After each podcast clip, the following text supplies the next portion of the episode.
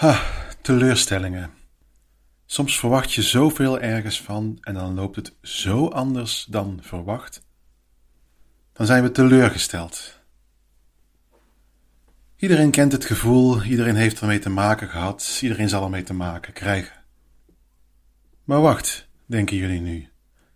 We zouden het toch gaan hebben over experimenteel ontwerp en niet over teleurstellingen? Beetje quasi-filosofisch gewauwel over dat iedereen ermee te maken krijgt? Dat klopt.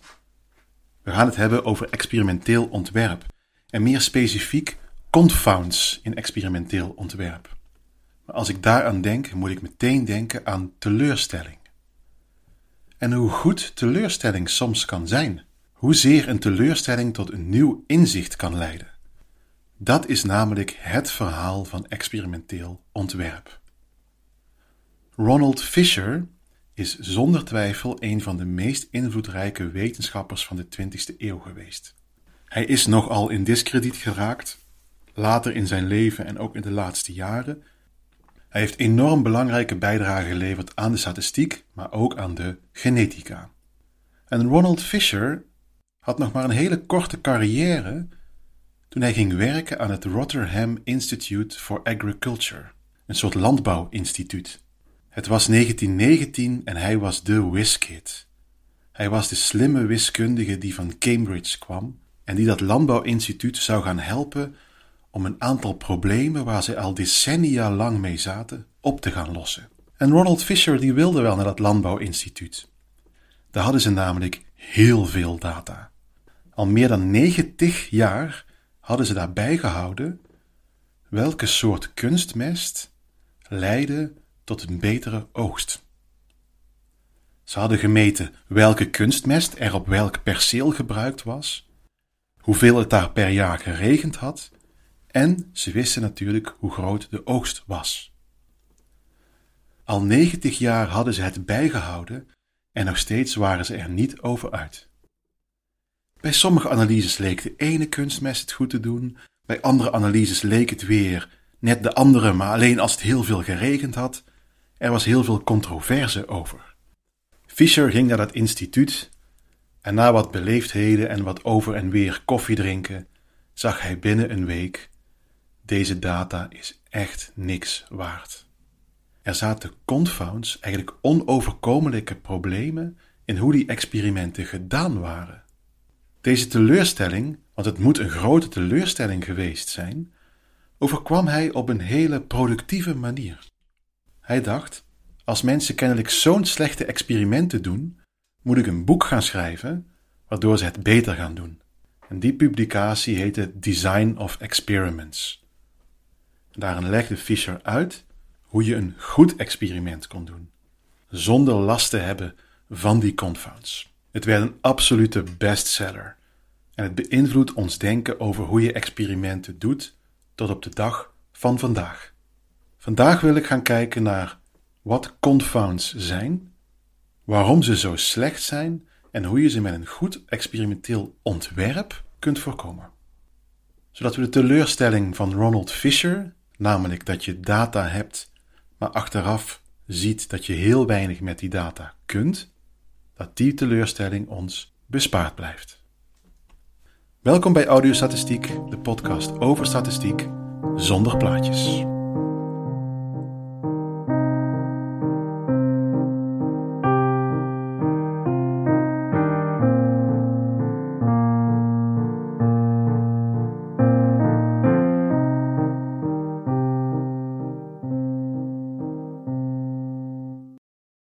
Confounds, confounding factors.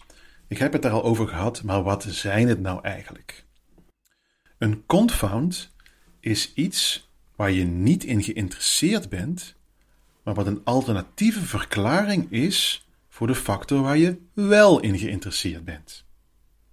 Ik geef een voorbeeld. Stel ik wil weten of een drankje waar veel suiker in zit, of dat het concentratievermogen beïnvloedt. Ik nodig 100 mensen uit om naar mijn laboratorium te komen, psychologisch laboratorium. Op maandagochtend heb ik 50 mensen over de vloer. Die geef ik allemaal een blikje cola en daarna doen ze een concentratietest. Op maandagmiddag ga ik verder met het experiment. Er komen ook 50 mensen over de vloer. Die geef ik allemaal een glas water, dus geen suikerhoudende drank, en die doen ook een concentratietest. Als ik nou vergelijk hoe hoog of laag de eerste groep, de suikerhoudende groep, scoorde en hoe hoog of laag de tweede groep, de waterdrinkende groep, scoorde, dan weet ik of een suikerhoudende drank, in dit geval een blikje cola, een positieve invloed heeft op je concentratievermogen.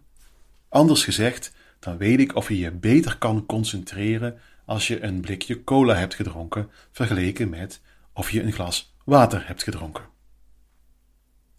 Een relatief eenvoudig experiment. Ik heb twee groepen. Eén groep drinkt cola, een suikerhoudende drank, en de andere groep drinkt water, een niet suikerhoudende drank. Allebei meet ik ze, dat is mijn afhankelijke variabele, op die concentratietest. De manier waarop ik de studie heb gedaan, dat is het experimenteel ontwerp, heeft een knoepert van een confound. Misschien hebben jullie hem al gezien, anders zal ik het nu verklappen. De groep die het suikerhoudende drankje dronk, kwam allemaal op maandagochtend. De groep die het glas water dronk, kwam allemaal op maandagmiddag. Dus elk verschil wat ik vind tussen die twee groepen zou kunnen komen doordat ze een blikje cola of een glas water hebben gedronken, maar het zou ook kunnen komen omdat ze in de ochtend de concentratietest deden of in de middag. Wat het resultaat ook is, wat het verschil tussen die twee groepen ook is, ik weet nooit of het nou lag aan het drinken van de suikerhoudende drank of aan een concentratietest afnemen in de ochtend of in de middag. Dat is de confound. Het is een factor, namelijk ochtend of middag, waar ik niet in geïnteresseerd ben, daar ging mijn experiment niet over, maar die zit zodanig verweven met het ding waar ik wel in geïnteresseerd was, namelijk het drinken van suikerhoudende drank, dat ik nooit meer zeker weet waar het eventuele verschil op de concentratietest nou aan te wijten valt. Die data kunnen regelrecht de prullenbak in. Je kunt gewoon op delete drukken. En dat is ontzettend jammer. Je hebt moeite gedaan, je hebt mensen gemeten, je hebt mensen daarvoor betaald en je kunt uiteindelijk geen enkele zinnige conclusie trekken. Experimenteel ontwerp gaat heel vaak over het voorkomen van dit soort confounds. En experimenteel ontwerp is iets wat we doen voordat we het experiment gaan uitvoeren. We zitten in de ontwerpfase. We hebben nagedacht over onze onderzoeksvraag, we hebben nagedacht over onze hypothese en nu gaan we de vraag beantwoorden: hoe gaan we dat experiment nu doen? We zijn aan het ontwerpen, net zoals kunstenaars een mooi ontwerp voor een nieuw kunstwerk maken, of architecten een mooi ontwerp voor een gebouw, zo maken onderzoekers het ontwerp voor een nieuw experiment. Het is een heel creatief iets om te doen en het wordt vooral heel erg onderschat.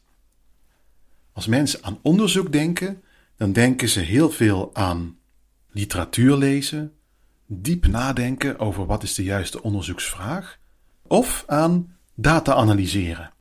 Statistiek, p-waarden, t-toetsen, lineaire regressie, noem maar op. Maar wat heel veel, vooral beginnende onderzoekers vergeten, is om stil te staan bij hoe precies ga ik het experiment doen? Hoe voorkom ik bijvoorbeeld confounds? Terug naar mijn voorbeeld. Hoe zou ik het beter kunnen doen?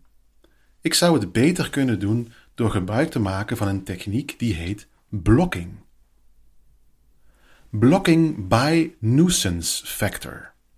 Een nuisance factor is zo'n confounding factor waar je niet in geïnteresseerd bent, maar waar je van af wilt.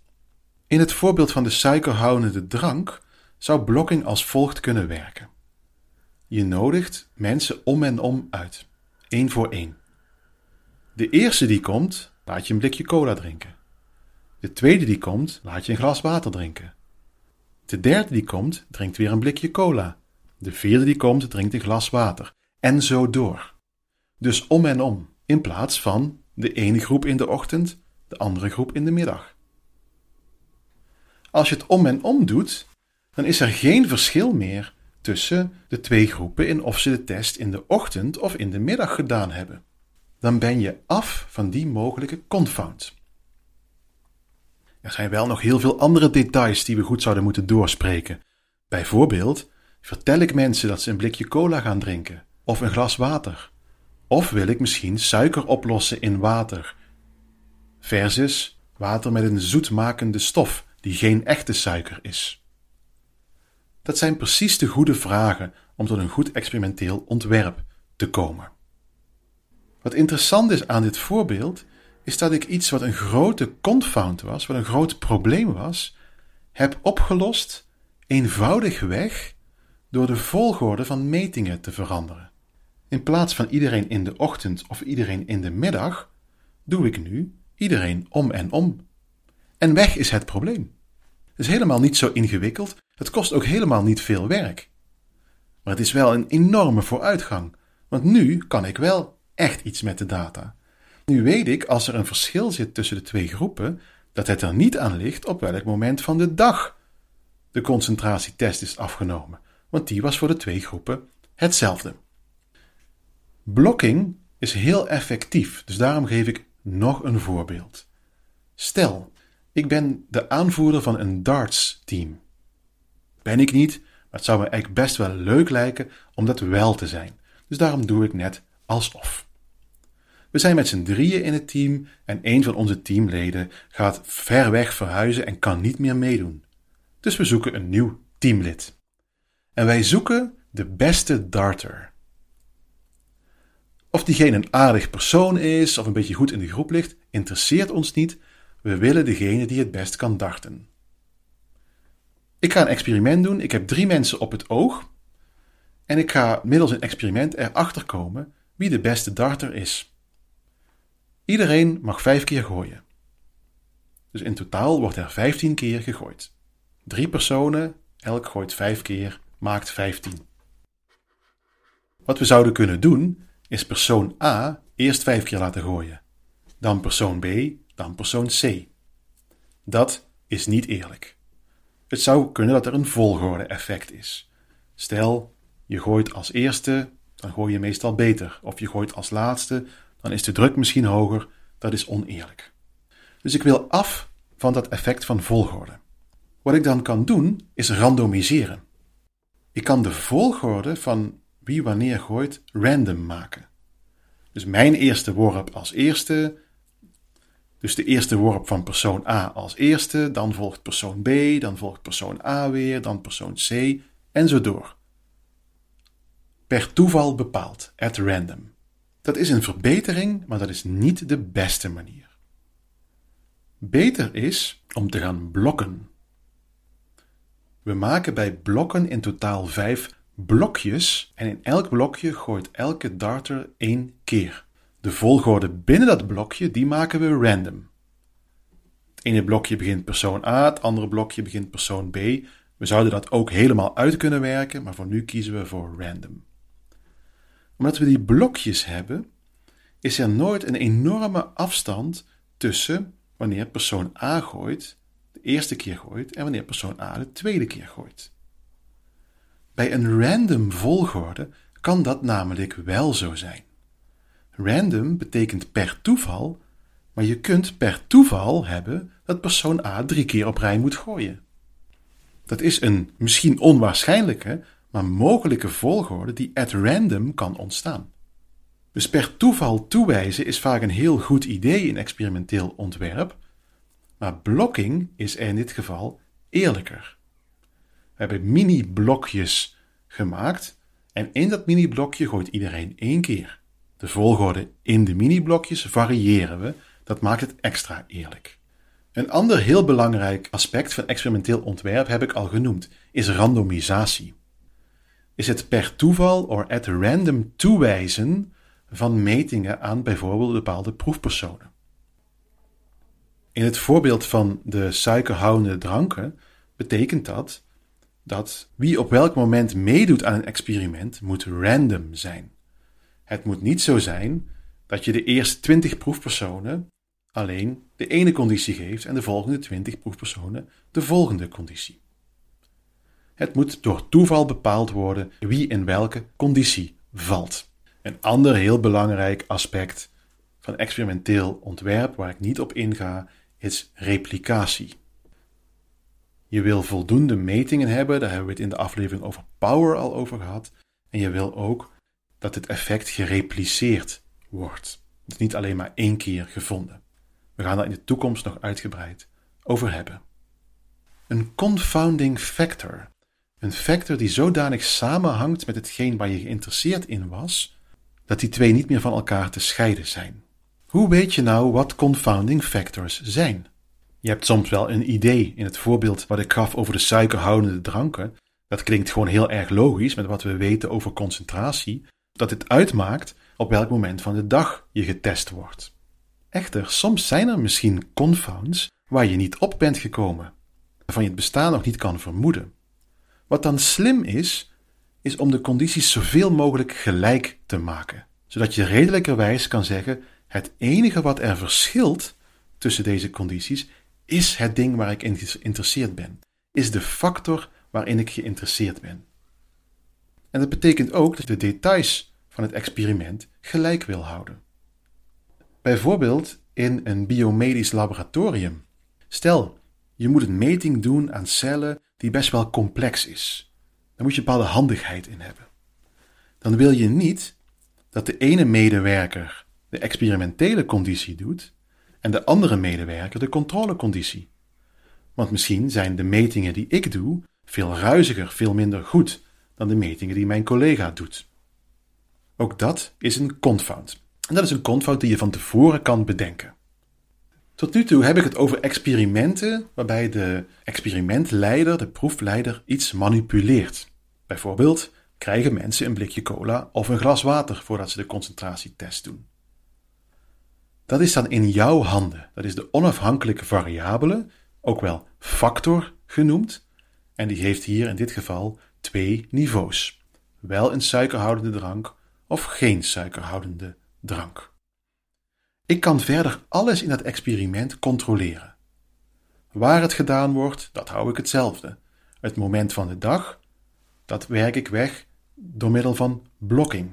Hoe licht het is in de kamer, met welke pen de mensen de concentratietest invullen, dat alles kan ik gelijk houden. Wat ik nu beschrijf is een puur experimentele aanpak, waarbij jij iets kan manipuleren en de rest kan controleren. Soms heb je ook zogenaamde quasi-experimenten. Een voorbeeld van een quasi-experiment is. Een voorbeeld van een quasi-experiment is. Zijn mensen agressiever in het verkeer wanneer het regent? Ik kan niet manipuleren wanneer het regent. Dat ligt niet in mijn macht. Wat ik wel kan doen, is de mate van agressie in het verkeer meten. Hoe ik dat precies zou doen, weet ik ook niet, maar stel dat ik dat kan meten. En vervolgens op gezette tijden gaan kijken hoeveel agressie is er nu in het verkeer en regent het of niet. Dan zouden er ook confounds kunnen zijn. Bijvoorbeeld, misschien regent het vaker aan het einde van de dag en misschien zijn mensen dan ook chagrijniger, dus agressiever. Wat ik dan moet doen, is die confound meemeten. Dan moet ik niet alleen noteren of het regent, maar ook op welk moment van de dag ik dat gemeten heb. En dan kan ik later in de analyse dat gebruiken als een zogenaamde covariaat. Daar gaan we het volgende keer over hebben. Als het dan een beetje meezit, dan is er geen perfecte overlap tussen wanneer het regent en het moment van de dag.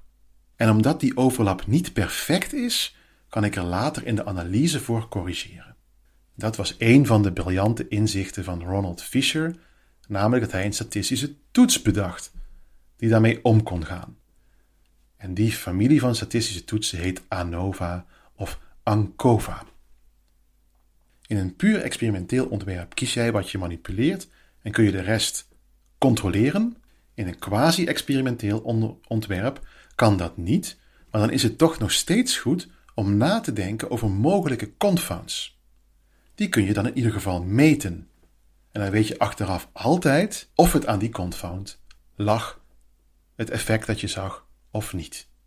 In een experimenteel design kun je voor je confounds controleren. Dat is in zekere zin gemakkelijker en dan hoef je ze niet meer achteraf, tussen aanhalingstekens, weg te poetsen. Het ontwerpen van experimenten klinkt heel makkelijk, maar is stiekem best wel lastig. We hebben vandaag gekeken naar confounds, naar factoren die van invloed zijn, maar waarin je niet geïnteresseerd bent. En die dan ook nog eens precies samenhangen met hetgeen waar je wel in geïnteresseerd was. Bij Fisher zat het zo. Ze hadden gemeten hoeveel regen er valt in een jaar en welk type kunstmest er gebruikt was. En die twee waren volledig confounded. Je kon ze niet meer uit elkaar halen. Dat kon Fisher niet meer oplossen. Wat hij wel kon doen, is op een slimme manier nieuwe data analyseren. En dat was een andere revolutie in de statistiek, namelijk de uitvinding van variantieanalyse, of ANOVA. Daar gaan we het volgende keer over hebben. Voor nu wens ik jullie weinig teleurstellingen toe. En als je dan toch teleurstellingen hebt, gebruik ze dan in je voordeel. Bijvoorbeeld om een invloedrijk boek te schrijven over experimenteel ontwerp.